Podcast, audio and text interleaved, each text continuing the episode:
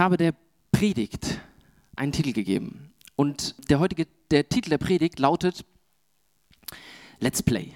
Wissen alle, was ein Let's Play ist? Also nicht die Übersetzung, ja, jetzt fange ich schon wieder mit irgendwelchen ne, englischen Worten und so. Lass uns spielen, ist klar, aber was ist ein Let's Play?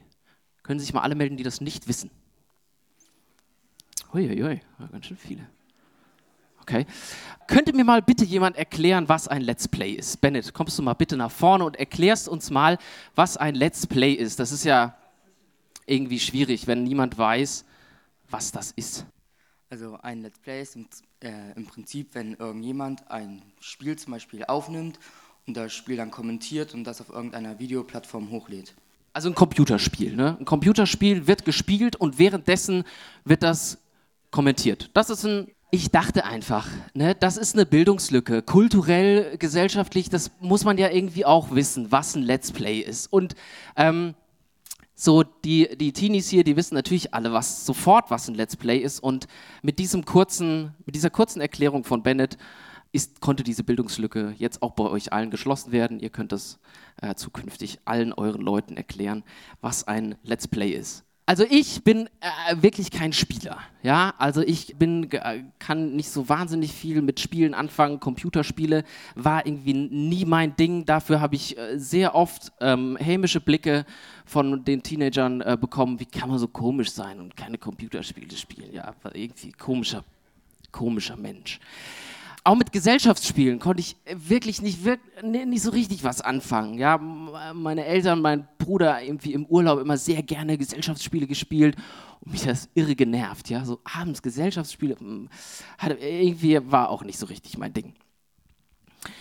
Also ich mag Spiele trotzdem. Inzwischen mag ich äh, auch Gesellschaftsspiele bedingt, so manchmal. Ja, also muss jetzt auch nicht ständig sein, aber immer mal wieder mag ich auch äh, Gesellschaftsspiele ich habe sehr gerne mit der aktuellen BU-Gruppe Spiele gespielt.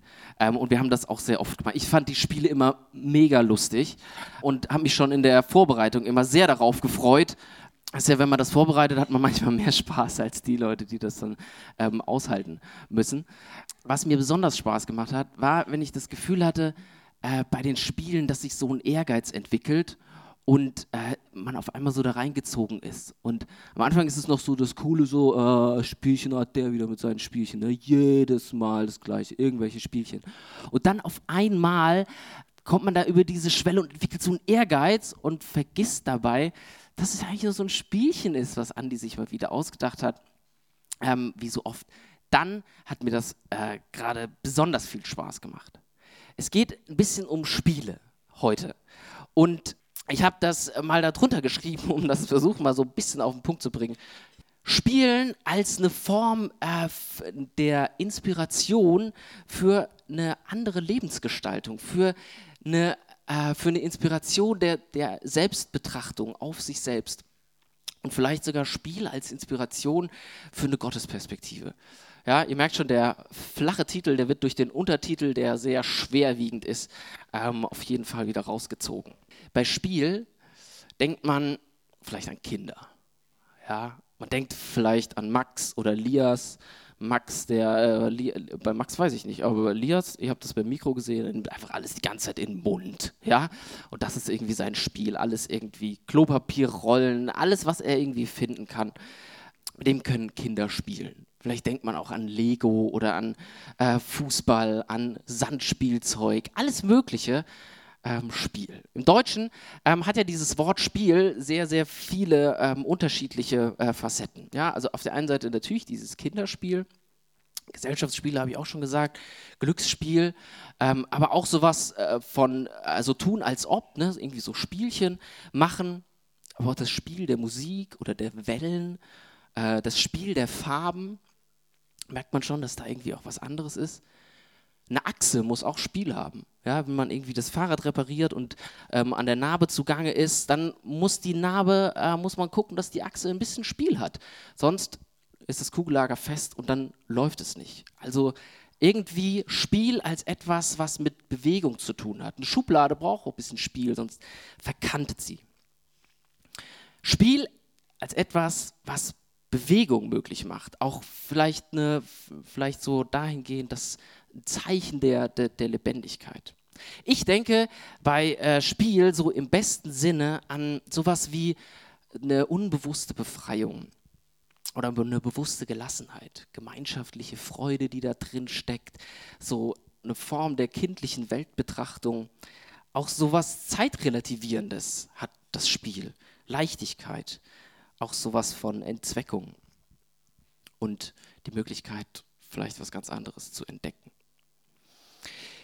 Bei dem Stichwortspiel ist mir ein Text über den Weg gelaufen und Jens hat es eben schon gesagt, dass dieser äh, Text auch immer bei einer Kindersegnung eine große äh, Rolle spielt. Und den wollen wir uns mal gemeinsam kurz angucken. Der steht in Markus 10 und das sind die 4, 13 bis 16. Und ich lese das mal äh, einmal vor, damit wir das auch noch mal äh, im Ohr haben. Und sie brachten Kinder zu ihm, damit er sie anrühre. Die Jünger aber fuhren sie an. Als es aber Jesus sah, wurde er unwillig und sprach zu ihnen, lasst die Kinder zu mir kommen und wehrt ihnen nicht, denn solchen gehört das Reich Gottes. Wahrlich, ich sage euch, wer das Reich Gottes nicht empfängt wie ein Kind, der wird nicht hineinkommen. Und er herzte sie und legte ihnen die Hände auf und segnete sie. Ist schon ein bisschen verrückt, was Jesus da an dieser Stelle tut. Völlig klar, irgendwie in dem damaligen gesellschaftlichen Kontext, Kinder waren schlicht und ergreifend äh, nicht so wichtig. Und natürlich hatte Jesus auch nur begrenzte Ressourcen. Und eigentlich wollten seine Jünger an der Stelle ja äh, nur nett sein. Jesus hat sich immer wieder mit allen möglichen Leuten beschäftigt, die eigentlich strategisch jetzt, um eine Bewegung aufzubauen, hätten nicht irrelevanter oder kontraproduktiver sein können. Wenn man eine Bewegung aufbauen möchte und einer Bewegung zum Durchbruch verhelfen möchte, dann trifft man sich schlicht und ergreifend nicht mit irgendwelchen Leuten. Dann kann man sagen, vielleicht haben die Jünger gedacht, na gut, okay, ist halt irgendwie so Jesus sein Ding gewesen, ja, sich mit irgendwelchen komischen Leuten da zu treffen. Vielleicht hat es ja doch irgendeinen Sinn gehabt. Aber jetzt dann, diese Situation, wo er sich da mit diesen Kindern ähm, trifft, wenn man jetzt an Max und Lias äh, denkt, was soll das bringen, irgendwie da mit denen Zeit zu verbringen? Wenn man einfach nur eine begrenzte Zeit zur Verfügung hat, dann investiert man doch nicht irgendwie da in diese kleinen Dötze äh, und dann auch noch irgendwelche fremden Kinder. Was soll, das, was soll das Ganze bringen? Und da hilft jetzt auch nicht das Argument zu sagen, ja, es ist irgendwie so eine Investition in die zukünftige Generation und äh, diese 20 Minuten werden dann dafür sorgen, dass diese beiden äh, oder diese Kinder die späteren Säulen der äh, gesamten Bewegung sein werden. Es bringt überhaupt gar nichts, sich da mit diesen Kindern ähm, da so Zeit zu verbringen. Und trotzdem tut es Jesus ganz bewusst. Man könnte die Zeit sinnvoller nutzen, aber Jesus nutzt sie ganz bewusst mit diesen Kindern. Und das macht etwas deutlich von dem, wie, was Jesus für ein Verständnis hat. Für ein Verständnis hat, warum er, wie er mit, mit Leuten ähm, umgeht, wie er mit Leuten Zeit verbringt und wieso er ähm, Leute wichtig findet und was das vielleicht auch für Maßstäbe hat, wie er Leute sieht und wie er Leute wichtig findet. Wir halten das mal im Hinterkopf. So ein BU-Abschluss, äh, wie wir ihn heute feiern, der ist ja so eine gewisse Form, ähm, so ein Schritt in die Erwachsenenwelt hineinzutun. So ein Schritt da hinein ähm, in, die, in, in den Ernst des Lebens, könnte man sagen. Ja, ein spannungsgeladenes Alter, äh, dieser Übergang äh, vom, vom Kind irgendwie zum, zum Teenie. Man könnte jetzt durchaus sagen, Jule, Paul, ne, wisst ihr Bescheid, Schluss mit lustig. Ne? Jetzt äh, beginnt der Ernst des Lebens. Ja? Leben ist kein Wunschkonzert und äh, auch keine Sandkiste und vor allem ist das Leben kein Ponyhof. Da sind wir uns, glaube ich, alle ganz einig. Ähm, es ist also der Ernst des Lebens beginnt irgendwie. Und da passt Spielen ja nicht so richtig rein. Spielen steht äh, vielleicht für Naivität, für Zeitverschwendung, für Zweckfreiheit, für Banalität. Kinder spielen halt, ne? Ähm, aber auf der anderen Seite steht Spielen ja auch, und wenn man das bei Kindern beobachtet, dann merkt man das, dass Spielen ja auch für Entfaltung steht, ja, für Freiraum und für eine Form der Gemeinschaft, von Kreativität, von ganz viel Fantasie. Ähm, jetzt könnte man fragen, ist, ist das Leben nicht einfach, äh, ist einfach zu ernst? Und man muss halt einfach die Zeit auskosten, die man zur Verfügung hat. Klar, irgendwie Alltag, Schule und alles Mögliche, das, was uns umgibt, wenn wir ähm, das ernst nehmen, was uns, was wir so tagtäglich erleben, in den Nachrichten erleben, dann ist das Leben und das, was uns umgibt, sicher keine Jahreskarte für Disneyland oder irgendwie sowas. Hoho, irgendwie alles Friede, Freude, Eierkuchen. Ähm, Spiel heißt für mich eigentlich viel tiefergehend, ähm, das zu sehen und das wahrzunehmen, wo, worin wir leben und trotzdem das Leben zu feiern und sich trotzdem Räume bewusst zu nehmen ähm, und zuzulassen, ähm, dass da etwas anderes Gestalt nimmt. Ähm, dass Fantasie Raum bekommt. Und gerade wenn es irgendwie zweckfreie Zeit ist, die man irgendwie nutzt, dass Kreativität angeregt wird. Und Spiel ist sowas, wo das deutlich wird. Nicht so viele Vorgaben, sondern da ist irgendwie eine Möglichkeit, ähm, sich, äh, sich auszutoben. Es geht nicht darum, schlicht immer nur zu funktionieren, sondern den Wert darin zu sehen, wenn man vielleicht auch was relativ Zweckfreies tut. Kinder bringen so eine Fähigkeit mit und da können wir, glaube ich, wahnsinnig viel von lernen, gerade aus zwei Klopapierrollen oder einem Tisch mit einer Decke drüber, irgendein Spiel draus zu machen. Ja? Da werden die Klopapierlen zu, zu Raumschiffen und die, die, der Tisch mit der Decke drüber wird zu einer spannenden Höhle, wo man eine halbe Stunde dagegen kämpft, dass der Fuchs nicht kommt. Ja, das bei Noam ist so der Fuchs kommt. Ja, dann ist das total spannend. Und vielleicht belächeln wir das und sagen, ach süß, ne, die Kleinen ja, spielen da irgendwie mit der Decke, mit der Höhle. Aber wie inspirierend auf der anderen Seite auch. Wie cool, dass, dass man sich so darauf einlassen kann ähm, und da drin sowas entdeckt und da drin sich so entfaltet und sich da drin ein bisschen auch verliert. Wir merken, dass, ähm, oder können, glaube ich, daraus lernen, dass, dass das Leben nicht nur aus einer Etappe besteht, okay, das ist das nächste und dann muss ich das und wenn ich das, dann noch einen Step weiter und noch einen Step weiter. Das ist nicht das, wofür, wofür, wofür wir leben. Das ist nicht das, was wir einzig und alleine sind. Und ich glaube, dass wir das so ein bisschen von diesem Spielen von Kindern lernen können. Das bringt Jesus aus meiner Sicht in diesem Text in Markus 10 zum Ausdruck oder er möchte das zum Ausdruck bringen. Seht euch mal die Kinder an, schaut euch das an, wie, ähm, wie sie die Welt betrachten und ähm, wie sie sie entdecken und wie sie sich darin bewegen und wie sie sie gestalten, wie inspirierend das sein kann. Diese Perspektive der Kinder hat sehr, sehr viel mit dem Reich Gottes zu tun. Und das finde ich sehr spannend.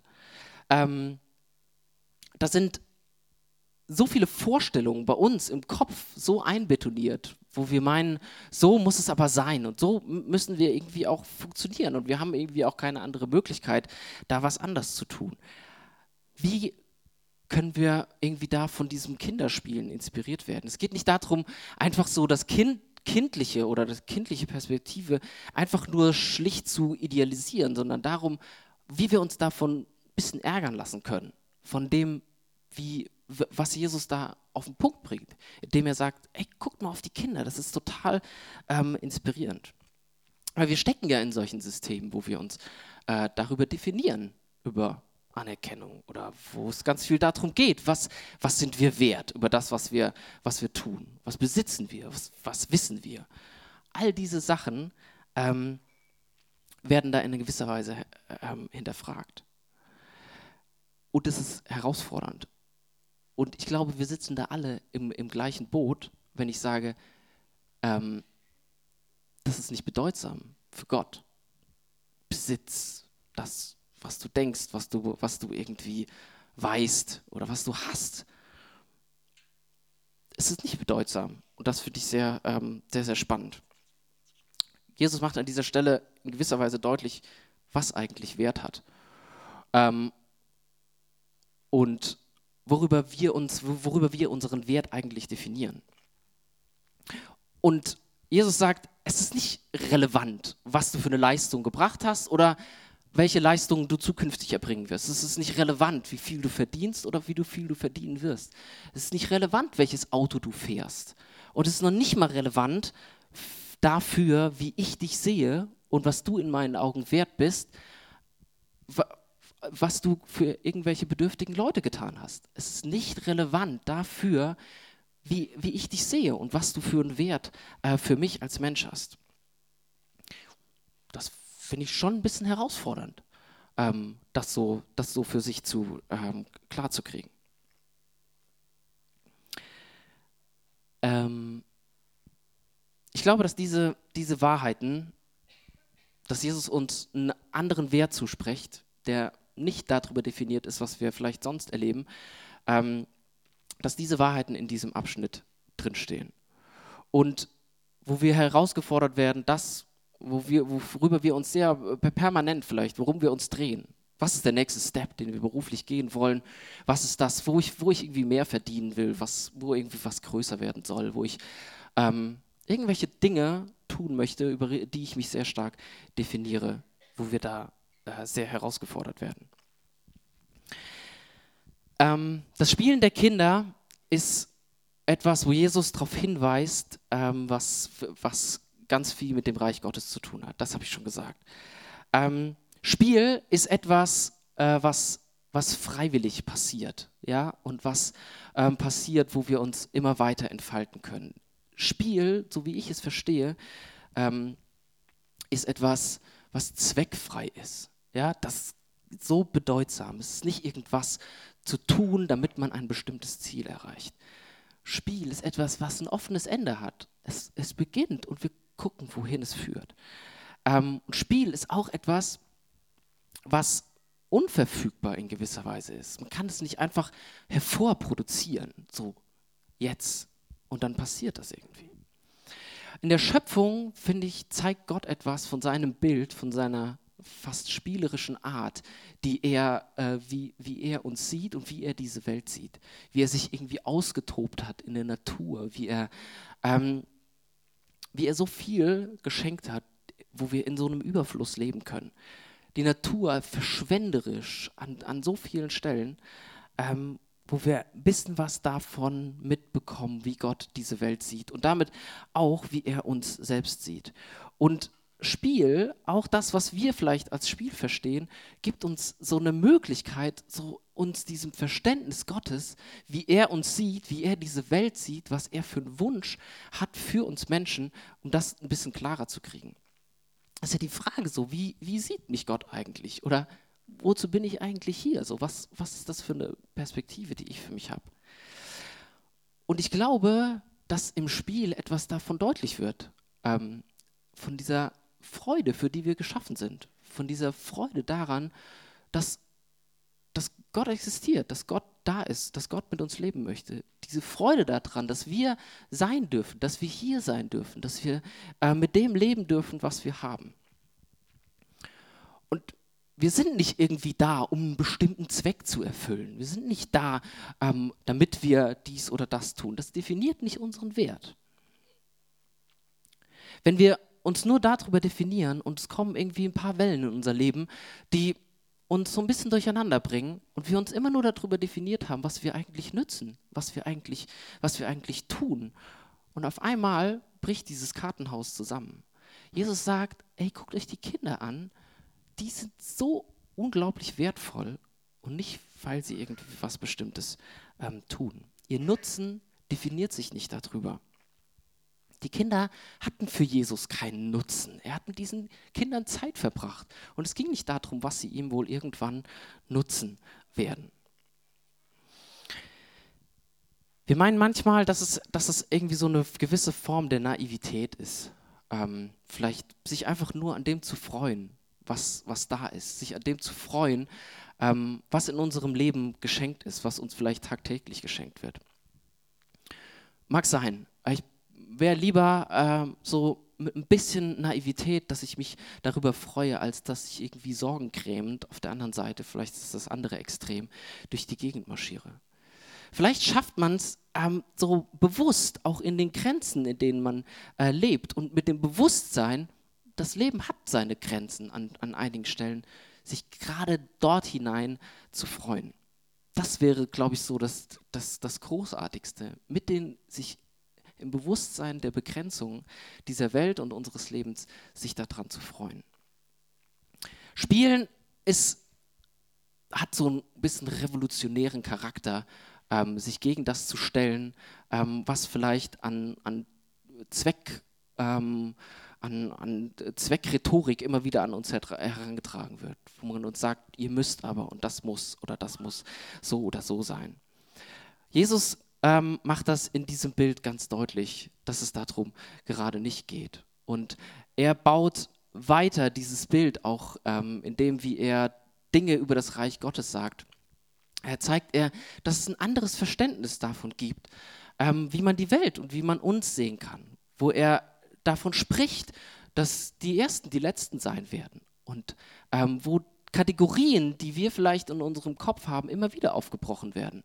Und das ist das, wie er mit Menschen Zeit verbracht hat, immer wieder, wo solche äh, Dinge aufgebrochen werden, zu dem zu sagen, das sind die Wichtigen und das sind die Unwichtigen. Und das ist das, was Jesus uns in diesem Bild ähm, sehr, sehr deutlich, deutlich sagen möchte. Und das möchte ich euch, Jule und Paul, äh, irgendwie so besonders auf den Weg geben.